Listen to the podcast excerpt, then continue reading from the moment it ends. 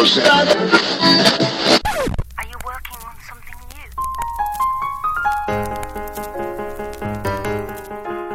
This is a language. Why don't we just sit and read this and see what the music is photography comes in and has to. And so I wanted to provide actors Fear is something that only exists in their the work.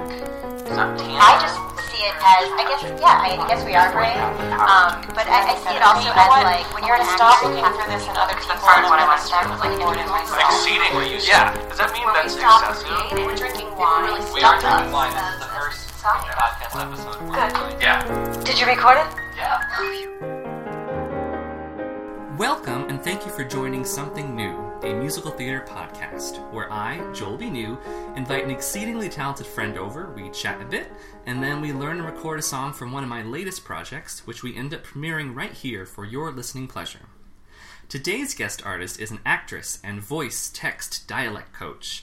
Her bio is filled with an array of cool projects, most recently as the dialect coach on the Tony Award winning musical Kinky Boots, and as an actor in Exit Pursued by a Bear's Dani Girl. She is a 2013 IRNE and Elliot Norton nominee for her role as female soloist in Speakeasy Stage Company's production of Bloody Bloody Andrew Jackson, has collaborated with such respected theater companies as The Flea, The Pearl, Prospect Theater, The Cell, and is the dialect coach on the new Maltby and Shire musical Behind the Painting. She can currently be seen in Empirical Rogue's Suicide and is the voice and text director on the upcoming mysteries at The Flea.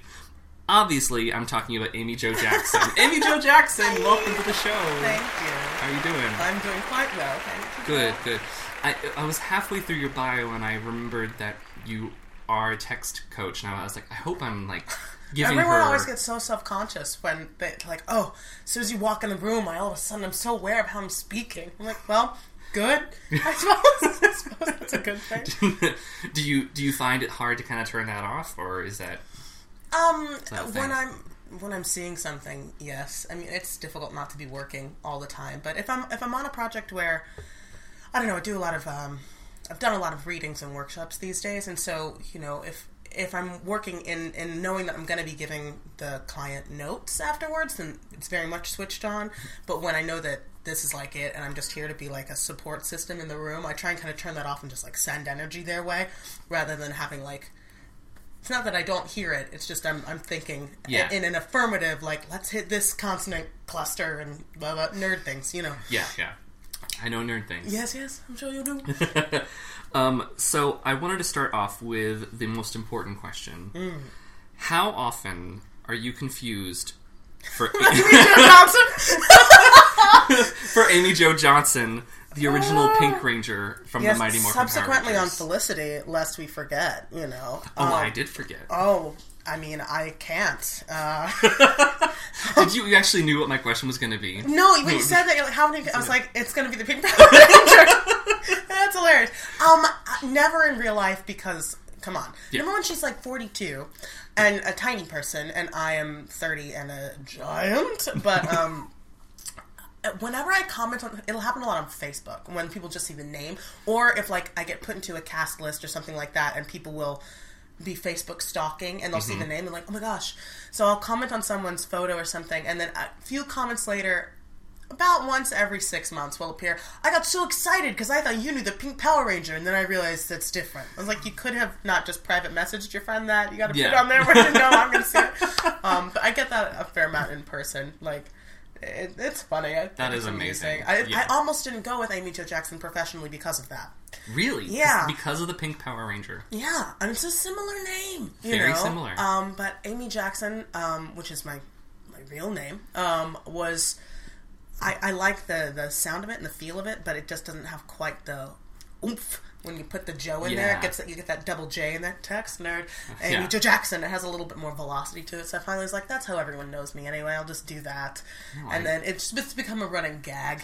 Confused? Not really, but Well, uh, I'm, I'm glad. I'm glad I caught on to it. Oh, yes, oh, you heard the call to be a performer at at a pretty early age. Is that I've never really wanted to do anything else to my memory. There was a I went through a phase in elementary school where I thought I might like to be a zoologist because I liked animals, Mm-hmm. and then I found out in fifth or sixth grade I'd have to take a lot of science classes, and I thought, well, that's unrealistic. So Yeah. I'm going to do the realistic one, which is that I could be a professional actor because I knew myself at a young age. And that's amazing. so, so how and when did you discover your passion for playing with dialects?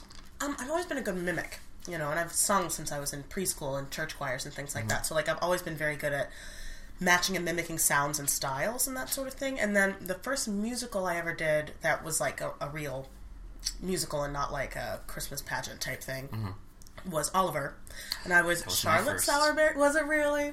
It's a good one. It's a good. It's, a It's lot a of good- people's good first stepping you know, Yeah.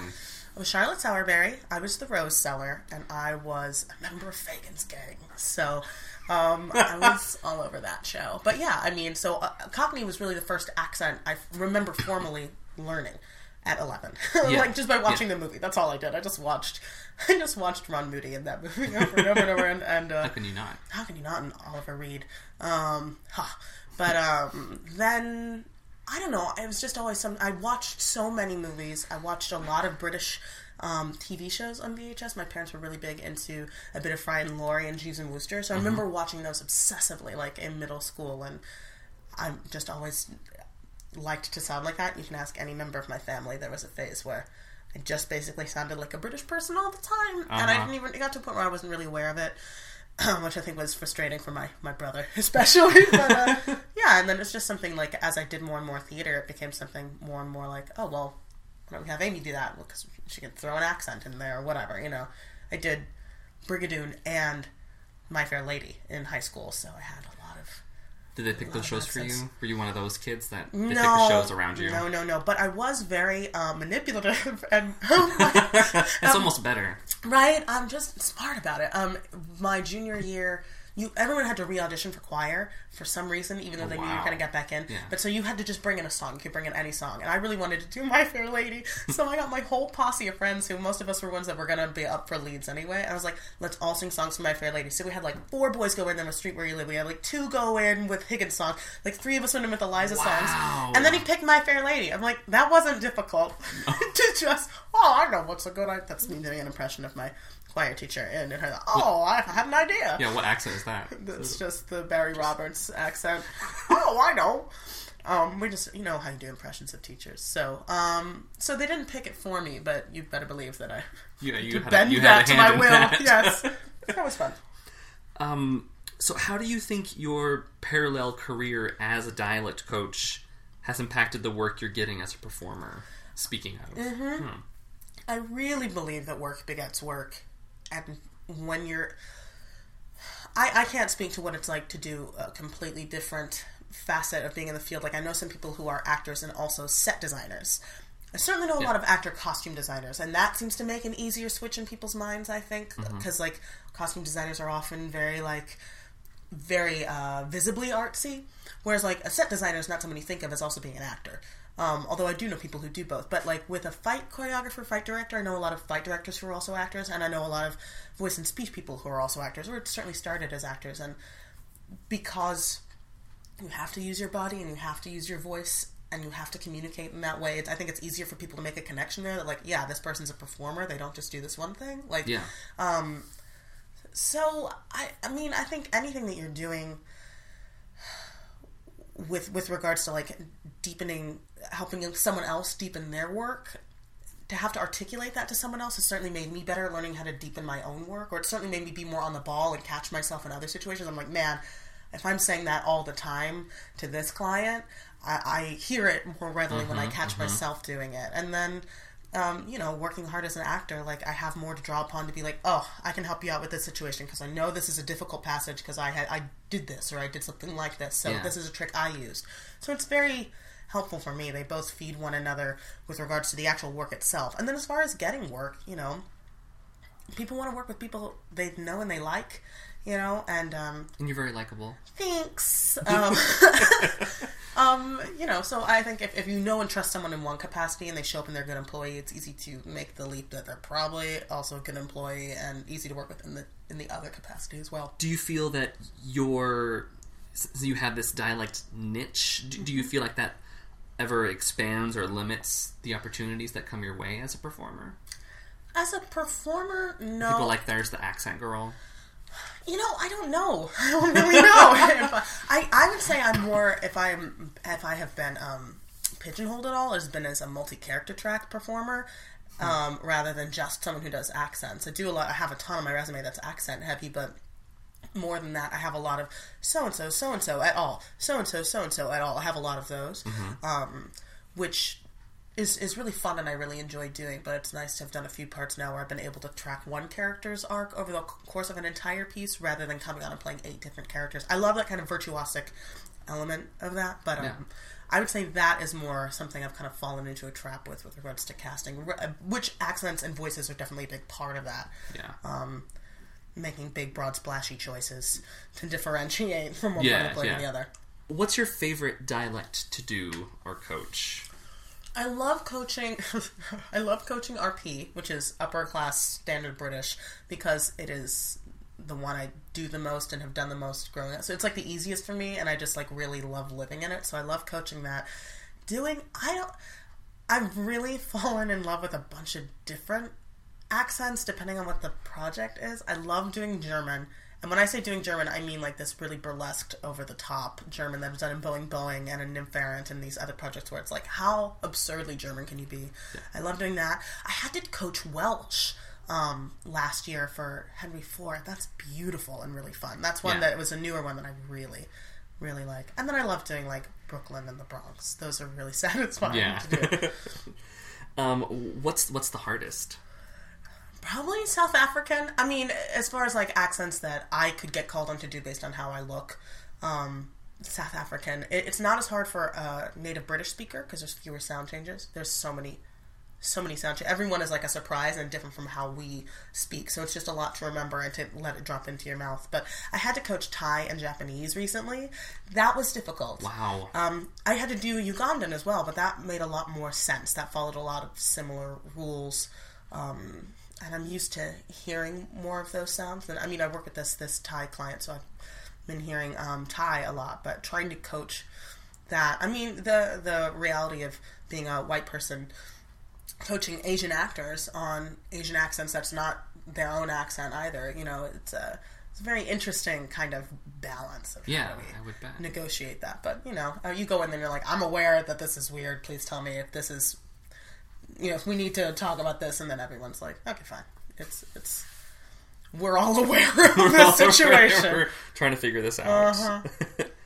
how much of mastering a dialect dialect comes from character, and how much comes from ethnicity? With air quotes. Um, that's an interesting question. For me, it's gotten so technical because I have to work so quickly now. Because I'll have someone. God, I had a friend text me on like a Wednesday night and say, "SOS, need emergency dialect coaching tomorrow. Have to improvise in a Kiwi accent in front of Martin Scorsese on Friday." I was like, "Well." Well, I've got a very short amount of time to make sure I have a good enough grasp on this to give you skills to improvise in it. Um, and and that was in Wolf of Wall Street. I believe his scene got kept, which is pretty exciting. that's awesome. but um, uh, for me now, it's become super super technical. And then if I'm working on dialect with a character, I you know uh, it's different when I'm working with someone than I'm working for myself because myself like my my mouth works so quickly now because I just do that all the time. Um, but I do love dialect designing where you're like, okay, this person is from here, but they've lived here, or like, let's do a hybrid of these things. And I, I, some things in the back of my mind that I like just did recently that that I'm gonna that I, it's not copy to me, but uh, where where you take something and basically say like, how could, how's the best way to storytell with this, which I think is what what you're Yeah, talking about. exactly. Yeah. Um, I, I love that kind of thing, and I find it's that's um less useful sometimes on stage to do it too subtly because then people are like, "You're not really doing it this accent," but like to give colors and give shades. Like when I, I worked a lot on Josie Hogan in A Moon for the Misbegotten, and she's born in America. But completely Irish, raised in an Irish community with an Irish father and an Irish mother. So like she's often played with a pretty thick brogue. But like when I work on it, I'm like, well, these sound changes I'm going to keep American, and these sound changes I'm going to make really Irish, and this and kind of shade from there because that gives me juice and roots me in the material and Yeah. makes me feel like I know why I'm chosen and in that way. Um, and and uh, I found there's a lot of people who are nerdy enough to want to collaborate in that way on I think that's really well. cool. I hadn't even the, the idea of of making a hybrid of, of accents. Oh yeah. Well, Like, most people delicious. are only actors, and this is the thing I say a lot in my coachings. Only actors are hundred percent consistent. And uh, you'll hear like a native Boston speaker say Boston or Boston. Like you'll hear them say that. There's I have this great um, when I recorded some people to get some source material for Kinky Boots. There's this Northamptoner. Um, they use a lot of glottal stops um, in in their speech, meaning like letter instead of letter or letter. Um, but she is there's this one sentence in this passage I had her read that's like. Um, the woman gave Sarah an official letter from the vet. The letter implied that blah blah blah blah. And this one speaker, within basically the same breath, goes, "The woman gave Sarah an official letter from the vet. The letter implied." So like within the same breath, she does a glottal stop and a T. And it's like, well, there you go. Like only an, you can spot an actor because they're like too perfect almost. You're like, you've thought about it's so consistent. Like real people are a lot messier. Especially a non-native English speaker, and that's what can be really fun. Is where do you get a mispronunciation or a misstress? You know, I think all that's really where the excitement is. It's Yeah. not just like getting your vowels right. It's Yeah. like getting the rhythm and the feel so that I perceive you as other. Other than hiring you, which everyone who's listening should, um, do, do you have any tips for actors who are approaching a dialect for the first time? Sure. There's some I mean, now that the internet is so now that YouTube and and everything is so readily available, there's a lot you can do for self-study. Um YouTube people I don't think use YouTube intelligently enough. I don't spend a lot of time looking for great clips sometimes. I just kind of know what to look for. Um, so if you go to YouTube, if you're looking for a particular accent, especially in European and um, like English speaking countries, if you look for like this thing called an accent tag or the accent challenge, there was a big like thing that went around on Tumblr a few years ago, and all these vloggers did it where they read a series of words in their accent and what that can be useful for is you find someone who's done that, but then hopefully they have other videos. They're like a YouTuber. There's lots of great like there's this great a lot of people who do like makeup and things like that. They do tutorials. Um, there's this great girl with a really perfect Dublin accent, but she does makeup tutorials. So you just like watch a bunch of those videos and kind of absorb, ab- absorb and repeat. Um, uh, looking for leaders of a particular country giving a speech in English. That can be great because they tend to have a well spoken um, but still thickly accented version of the speech. Yeah. Um, you know, look for like town meetings here and there. Uh, there's this uh, YouTube is, is the best resource for self study if you don't, especially if you don't use IPA phonetics. If you don't read phonetics and can't like go and look at sound changes, that's the best place to start. And for those who don't know, IPA is the International Phonetic, Phonetic, alphabet. Alphabet. Yes, not not a hoppy beer. which which sounds good right now. Yes, You've played with a lot of cool kids in the sandbox of life. I have. That's lovely. Uh, chief among them, I think, would be Ed Iskandar. yes, my cohort. I want you to talk about the development of that collaboration and friendship. If you don't Sure. I'd love to talk about Ed. So, Ed and I actually got paired together um, in one of those serendipitous happenstances that can occur.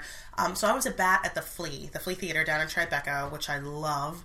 Um, I was a member of their non equity company for a couple of years, did a couple of shows there, and then dialect coached a show there while I was still a bat um, that I, I couldn't be in. I couldn't audition for because I was doing Rocky Horror. Um, but then one girl was playing like a German model. And then they changed it at the last minute to Russian. It was a new play, so they were rewritten. So they changed it to Russian, and she was having a lot of trouble with it. And a lot of them knew that I did dialect stuff, so she found me one day and was like, "Would you work with me on this? Like maybe we could like work with it because there's a lot of people with accents in the show." So I ended up doing that, and so then about a year later, I was equity at this point and was like, "Well, I guess I'll never work at the Flea again." Um, I got a call from one of the people in the office saying, "There's some people in this show that we're working on, these seven sicknesses, which is a big Greek thing, who have a, kind of a thick Jersey thing happening in certain places, and it really just doesn't sound like."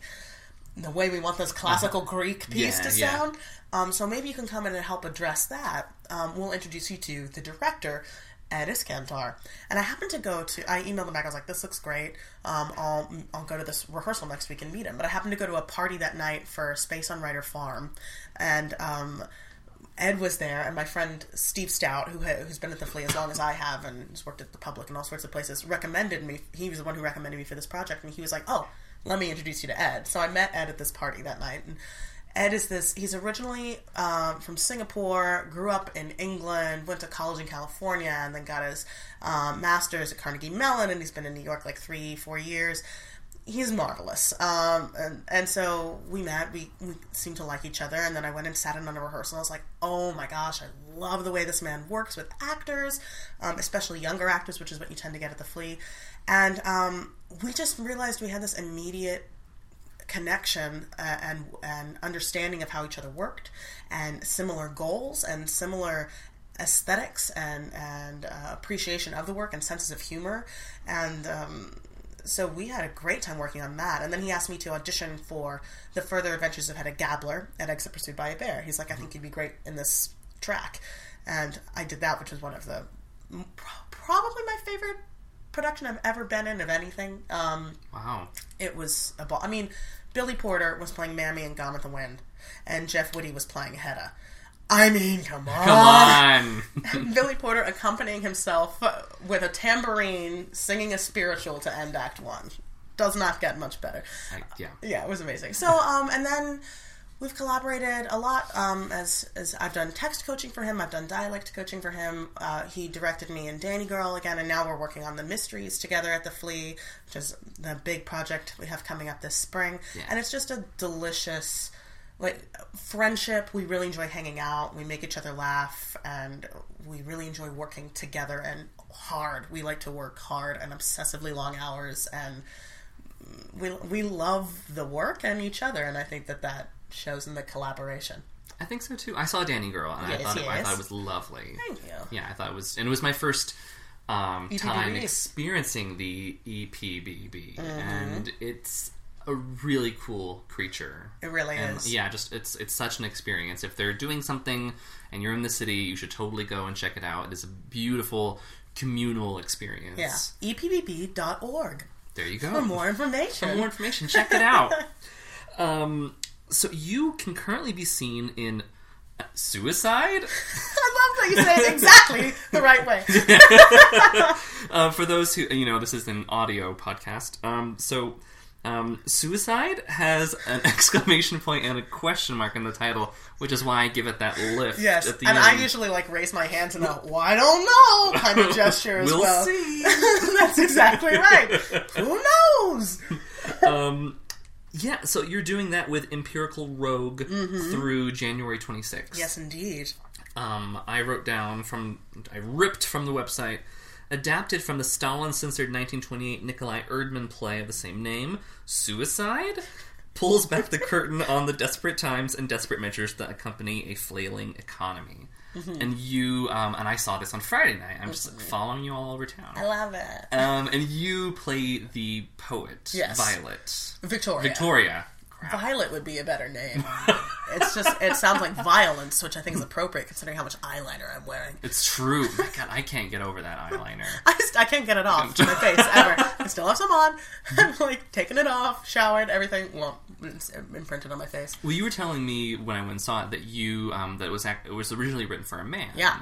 In the in the 27 28 version as well as in the 70s. I mean, the play is written with four women and uh, I guess six men. But um and I think they originally had dudes come in and read Victor, as was the character name, and then I, I went in for Marguerite, which is this like sexy bartender cafe owner who lives next door. And then I got a call back, and my friend Tim, who's the director and uh, did this adaptation, said like, "Love you to come in and read for Victoria." And I was like, "I did not read this play very thoroughly. I thought that was a guy." Um, but then I was like, "Oh no, I was right. Of course, I, I really."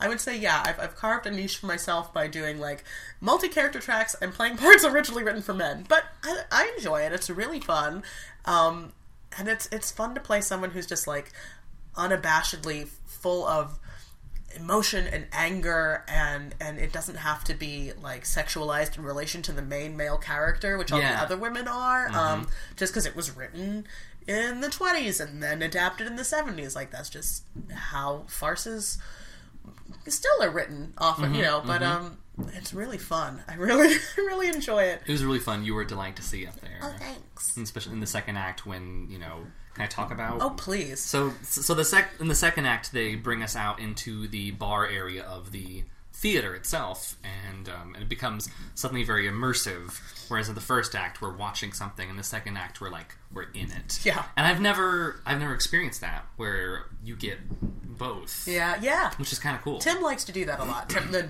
Tim Elliott, who's the director. Um, I just saw this production of Much Ado he did the Cell, which is actually I, I met Tim when I was dialect coaching and he was fight directing uh, and fight choreographing a show at the Cell like two years ago, and um, he did this production of Much Ado, which we did. We sat most of uh, the play in the like theater kind of performance space, but then we went outside into the courtyard where I'd never even been and did the whole party scene and both of the gulling scenes of Beatrice and Benedick out there, which was really fun because they could Huh. use the trees and people's bodies to hide behind and everything. Yeah, and yeah. then we went back inside, and I, I- you know, he enjoys doing that, and I think it works because it's not too self-conscious. It's just like this is where we are right now, Yeah. and since I can see you, I'm going to talk to you and refer to you. You're a person at this party as well. Yeah. you know, No, I loved it because I um it it definitely makes you more active for sure. audience member. Because I even, you know, the old man in me when um, I think some, I think they warned us that the set that there would be a moment where we would be coming out into this space, and I remember thinking, "Ugh, I'm gonna have to bring my bag." Like, what, like, I got very old man about it, and I was like, you know what? No, let's let's do this. Let's find out what how this goes. And you know, it was lovely. And last night it was so warm in the theater because they they had the heat on and then it was actually quite warm yesterday. Yeah. And so the stage manager turned the heat off when he got to the theater, but it's like a little hot box in there. It's so warm. You're wearing so many layers. I'm wearing all of the layers. I like come off stage and I start ripping things off. Um, but last night apparently it was like two minutes. Our our stage manager gave us the like two minutes to places, which is us coming and singing, and the entire audience was still just sitting like catatonic in their chairs. It was like, who wants to move? So we had to like get them to come outside. I did feel like we were a little cat cooler." Yeah. it's funny. Yeah, people are like, what? Why? Why should I do that? oh, I'm so comfortable in this chair. I have a drink. Um, they do let you drink during the show. Um, before we get to the mysteries, Yes. which I really, really want to talk Yes. about, um, you you you just casually name dropped Billy Porter oh earlier. well, You sorry know, about let that. me pick that up. And could you talk like? So you're the dialect Oh, we haven't talked about Kinky Boots. I was like, like, we should probably talk about that. I would think so. Currently running on Broadway. Broadway. On the Broadway. Yes. And you're you're the freaking dialect coach. yeah, it's pretty great. That's insane. It's like- a pretty sweet gig. That's a really cool gig. yeah. Um where did you enter the process? And This is a great story. I don't think I've told you this story. I don't think you have Okay, either. this is actually kind of hilarious. So, um, I started taking classes at Mark Fisher Fitness. Mark Fisher Fitness. which has now exploded. By the way, if you go to markfisherfitness.com, you'll see me on the splash page. That's right. Um, modeling one of their t-shirts. Um, and my veil. As I want to do. Um, so I started taking, uh, it was actually the first class at their clubhouse space. It was the first class they had in their actual space. It was like a three week class through November, and December, kind of like a mini snatched which you should look into Snatched if you don't know about Snatched. So, um, I was taking the 7 a.m. class because that's all that was available. And I was like, I need to do this for myself. I'm going to go. And who's in the 8 a.m. class but Jerry Mitchell? Who likes to show up half an hour early to roll out but Jerry Mitchell? Mm-hmm. Who has decided she's going to stand in the corner, which the corner happens to be right where everyone else enters? Me. I was like, oh, great. Jerry's watching me fail at swinging this kettlebell. You know, I hadn't, I hadn't met him before, but obviously I knew who he was.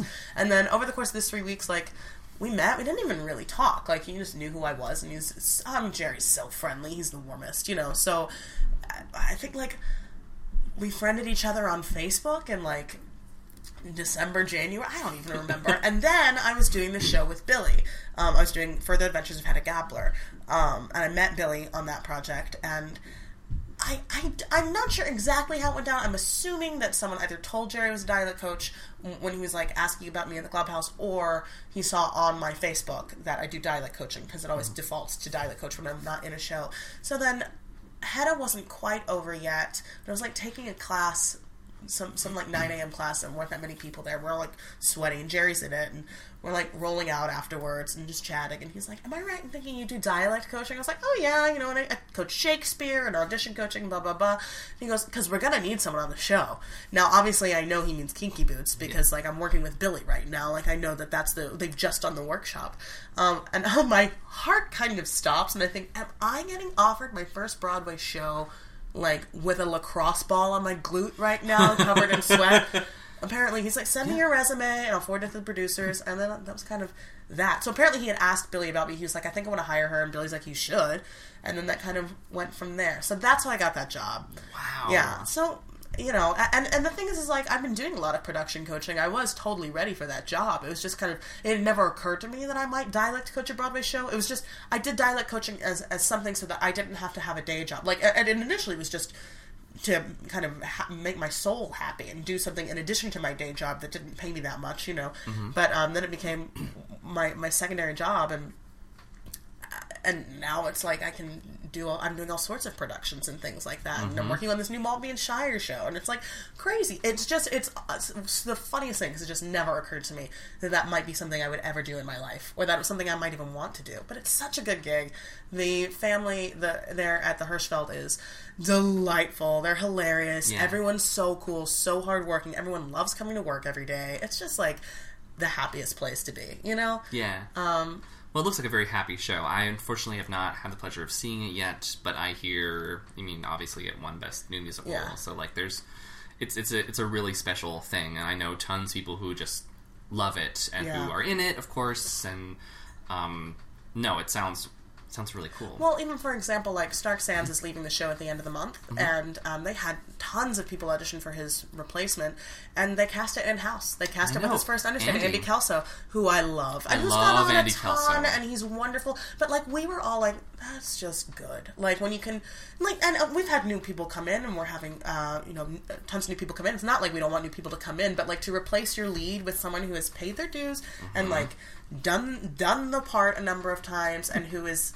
amazing. Like it's just Yeah. very warming being like, yes, we want someone to lead our company who like is already part of the family and knows what that is and can it's just it was really exciting. Um it made me feel like, yeah, this is this is a cool family to be part of, you know? It's really special. Andy Kelso uh, starred in a concert version of my show to Hell and Back Oh, at marvelous. Ars Nova a couple of years ago. Oh, right by my house. I love Ars Nova. Mhm, I love them too. Yeah. Good stuff. Oh. So, what kind of accents are in Kinky Boots? They're British. Uh, Billy is doing a an RP, so a very heightened. Uh, we we worked with a lot of. I gave him a lot of female dame kind of sound clips. A lot of and you if you are listening for it, you can hear like the Maggie Smith in his performance. you know, Yeah. and like Maggie Smith and Judi Dench and all these kind of like very hoity-toity kind of women because he is from Pittsburgh originally and, and has taught himself to speak a particular kind of way. And so he wanted to do that with this english person. You know he's like i wanted to be someone who crafted the way that they speak and owns the way that they speak because they chose it. And i was like well that is a big thing in england uh, how you sound. So Yeah. that makes perfect sense. And apparently some english people have come up to him and said they get that very clearly from his performance which is awesome. And then um, the other accent uh, northampton is where it takes place which is in the east midlands. So it's still a southern accent. Um, so it's fairly close to Cockney. It has some northern sounds in it, but it's not like full in any way like a full like what you would hear in Yorkshire, like in Secret Garden or something like that. But it's got notes of that, and we've kind of like scaled it back because it can be quite thick. But um, Annaleigh Ashford and Dan Stewart Sherman, uh, who play Lauren and Dawn, are probably the ones using the thickest, closest version to that. But everyone else, we've kind of pulled it back for the Midwesterners, if you will. you know. Yeah. When they sing, do they? Um, do you have? Are there different rules for singing? There are. We kind of we struggled with that a bit because it's a pop score, and you know wanted it to sound pop, but at the same time, you know these people are, are British people, so um, it kind of we decided that as long as each actor was consistent with what they did. That would be the rule we rule we'd go by. cool. Um, so Annaleigh is really the only one who sings in an accent. I guess Dan does too, but he doesn't really sing that much. The guy playing Don, uh, the bully, doesn't really sing that much at all. Um, but when he does, he sings in an accent. Annaleigh does because she, she basically said like, "Look, I'm gonna get laughs if I use this accent, and I want my laughs, so I'm gonna do it." I'm like, great. She's the best. She's great, hilarious, and she gets her laughs by using her accent because she's a smart cookie. Aside from being the dialect coach of a Tony Award-winning musical, Oh, you know. you know, like you do, um, you're getting ready to do something called the Mysteries. What is that? I'll tell you. Thank you. All right. So, um, you might have heard of the medieval mystery plays, like the York mystery plays. So, like in medieval times, you'd get these like touring companies, if you will, that would set up shop and do these episodes, essentially Bi- uh, Bible stories. There's 50 of them. They start with creation. They go through past resurrection to like you know the last judgment. Oh wow. Um, so because the flea loves Ed Iskandar, and Ed is known for doing these epic projects. These seven sicknesses that we did together was uh, five hours. The show was only about three and a half, but we in the middle, like at APPB, we served dinner, we served dessert. So you're there for five hours, but you're it's a whole experience, as you know. Yeah. So um, so he uh, commissioned a bunch of different playwrights to rewrite each of these episodes. So we have I, I don't think it's quite 50 different playwrights because some people have written two, but we have all these fancy playwrights who've who've contributed a six to well some some like two, but a, like a two to 12 minute play for these mysteries, and it's going to be amazing. So we have like Craig Lucas has written the Temptation and the Crucifixion. We have David Henry Hwang who's written Cain and Abel. Um, we have Erin Courtney writing like Christ and the Doctors. We have um, Amy Freed writing The Rising of Lazarus. Uh, we have uh, Jeff Whitty with The Last Supper. Oh Um, Bill Kane with The Resurrection. I mean, it is stupid. Billy Porter writing some gospel numbers for the Angel Choir. What? It is no joke. It is gonna be insane. And so we did a workshop of it in December. So we kind of see, just so dramaturgically, we could see how does this hang together? Because these people are all writing plays kind of in a vacuum. And so we want to see how do they all come together. And then we also did it as kind of a final callback for the actors. So we had two full companies. So, you know, semi staged, they're all off book. It was insane. So now we're fully cast, 38 actors, oh which my- was actually scaling it back quite a bit. I'm sure. Yeah, but like we're really excited about everybody, and it's gonna be everyone's so excited about the project, and I mean it's it's gonna be great. There's so much energy in the rooms for those workshops. You've, you've got like David Henry Hwang and Craig Lucas sitting next to one another, like giggling like crazy at Amy Freed's play. Like those kind of things. We're just like, oh my gosh, what is my life right now? It's insane. What? It's so great. So it's it's been very exciting. There's tons of amazing playwrights whose names I just left off because there's like 50 of them. There's but- so many. Oh my gosh! And Chris Dimond, who wrote Dani Girl, wrote The Mm. Slaughter of the Innocent. So he wrote this like beautiful play about like, you know, a, a, a nine-year-old child uh, with leukemia, which was Dani Girl, and like then this is like two assassins killing ten thousand children at Herod's bequest. It's like ah, it's nice to see the breadth of someone's work, isn't it? But uh, it's very exciting, and there's so much good energy behind it. And the playwrights were really blown away because you know you write a ten-minute play, you're not even you're like whatever, Yeah, yeah, and then you come and see these kids throw down, and the level of the work was fantastic. I mean, we have a woman playing Lucifer and a woman playing Gabriel. Um, our Jesus, I just love him. He's just wonderful. Uh, We've got a little person playing God. It's going to be pretty exciting. Oh my God. Yeah, it's it's good, and he's fantastic. Like everyone is so good. I'm very excited about it. I And can so tell, I just I get can in tell. and like dig in with this text, kind of unpack some of the dense text, and also it's a fun challenge to help the actors who have like the guy playing Jesus is in something like thirty plays, and you have one play where you have like Craig Lucas's language, and then another oh Jose Rivera wrote Garden of Gethsemane, so you have like him just like swearing and angry and petulant and young, and then you have like then you have Jeff Whitty's language in The Last Supper, which is just basically a monologue play. I mean, it's so cool, but to help the actors figure out how do I sound like the same person and not feel a little crazy Yeah. going from play to play to play to play to play, you know, um, with all these different voices, but. You don't even notice it that much. It's just, you're just like, oh, as an audience member, you just take the ride, and it's just cool to hear the different voice come through all of a sudden.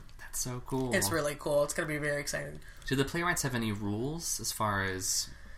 There's been some talk. I mean, I, I know because I'm not in the dramaturg meetings. Um, I just read the notes later. But there's definitely um, certain things about they. need- I think. I think when they commissioned the things, they told them like we want to use like these characters. Gabriel's the angel we're going to use, not Michael. That sort of thing. Yeah, like so, if you're going to write an angel character, make it Gabriel. We have Lucifer. We have this. We're thinking making Lucifer a woman. That changed how some people did that Yeah. sort of thing. You know, so they just kind of like gave everybody the same toy box. I think so. I'm not sure exactly. Well, and I think that they they went away and said like, okay, these are the characters I'm going to have, so that you can like start looking at how you might cast, and then here's the play. Um, so, uh, and I know some people are rewriting based on what they saw at the workshops. They're like, oh, you know what? No, I want mine to hang together more with this in a different way, so I'm going to get rid of these characters and make them like this. So, It's fascinating. It's it's a really juicy, juicy time. I'm just sitting here smiling. You can't hear me smiling, but I'm so excited. Like that sounds amazing. Yeah, I wrote down like the entire history of man's salvation in 52 episodes from the fall of Lucifer through and including Judgment Day. Yep, yep. It's all true. And it's all in one sitting? Do we see the whole thing? You see the whole thing in one night, and there'll be dinner and dessert, which will be included in the ticket price. Um, Nice.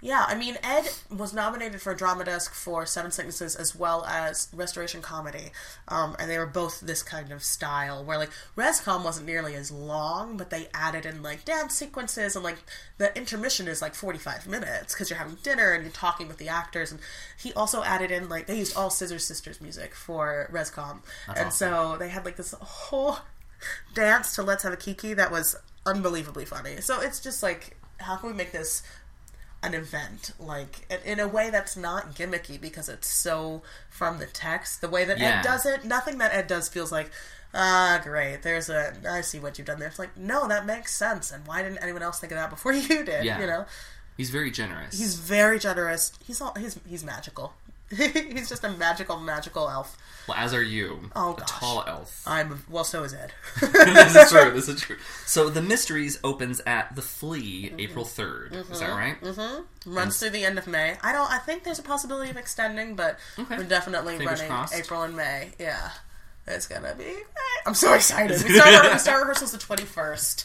Uh, we go back into rehearsals, so Okay. um, but we're starting, you know, because we've all already been through it once. So some people Yeah. are in tracks they never looked at. They were called back for other tracks, and we Yeah. put them into something else. So it'll be very fun to dive in in a whole new way. I can't wait. Yup. I can't wait. Yeah, Um, well, now comes the time where I set up the song perfect. and introduce the accompanist. Um, today's song is entitled Cute White Boy from Standalone, my song cycle, uh, with Mike Petrie at piano. Actually, we are in Mike Petrie's apartment right now. On his lovely couch. on his lovely couch. Him and his wife, uh, Claire Carpin Petrie, um, both esteemed colleagues and just awesome people and talented people in their own right. And they're letting us crash here for today's episode. Thanks. Thanks, guys. um, so, so yeah, so so this is a, a brand new song I wrote maybe a week ago for for the song cycle, and this is a, a cool announcement. Um, I'm actually planning to premiere the newest version of the song cycle here on the podcast this season. So dates, venue, cast. Who may or may not be helping me co-produce this thing, all to be determined. Stay tuned uh, for all those fun updates Cliffhanger. cliffhanger. um, so I wrote this song um, specifically with Amy Jo in mind, and um, she's just gonna knock it out of the park. It's because in the song cycle, most of the songs take place in one of three venues: either on uh, in a subway car, or uh, at a coffee shop, or in bed, and that's kind of where all of the songs happen. And um, and I was looking at my quota, and I knew I wanted one at least one more up tempo that took place in a subway car. so Check. so as you so as one does, you know, I, I was like, well, let's go to Craigslist and look at the missed connections and and find find something that's worth uh, singing about. And that's where we came up with "Cute White Boy," and uh, I think you're gonna like it. Um, let's see. Another fun factoid: uh, January fourteenth, uh, which is tomorrow, uh, marks the one-year anniversary of Something New's release. Yay! One year. Yay. Uh, my first guest artist was Liz Asti. Do you know? Oh, I do. Very yeah, well. yeah, she's great. Uh, who was just on NBC's The Sing Off. Looking fierce. Looking so fierce.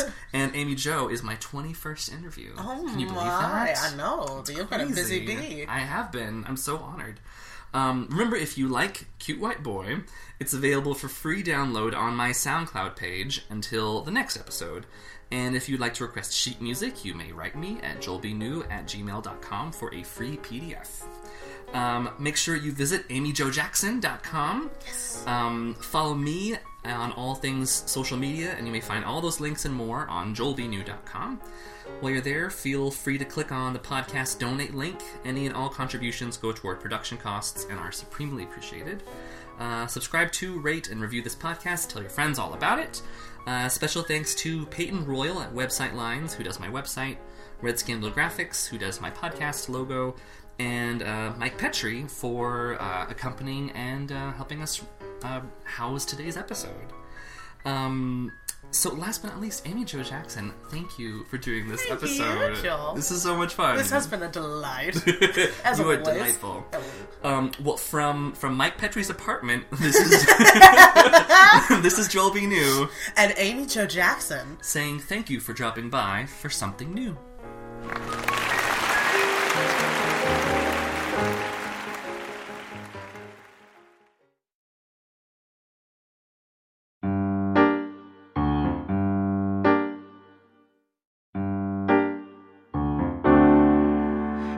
On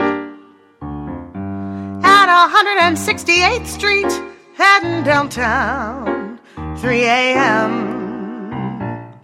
Nobody else was around. He was drunk, or just happy and sort of tipsy. Fine either way, earbuds in. I watched his hips start to sway. If he was teaching a class on how to back up that ass, then honey, you had better enroll. Cause there's a cute white boy in a long black coat, pole dancing on the one train.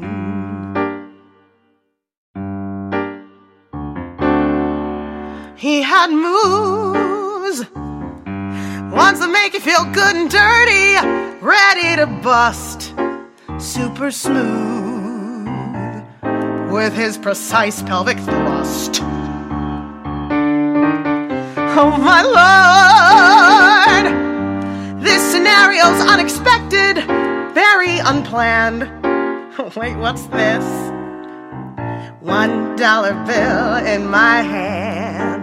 I was a fly on the wall. I watched him rise, watched him fall, and almost watched myself lose control.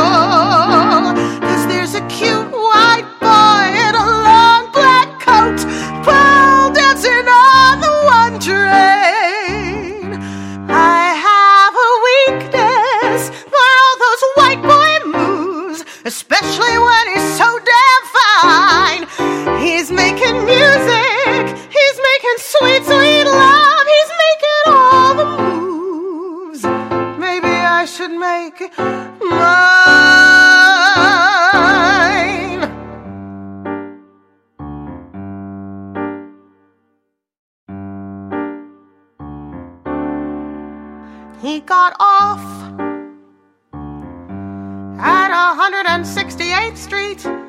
MTA's botched. I'm alone. He danced and ran, and I watched. Was he real? Or a fantasy I created? I'll never know. But who cares? I still got my private show honey, thanks for the dance. It may have not been romance.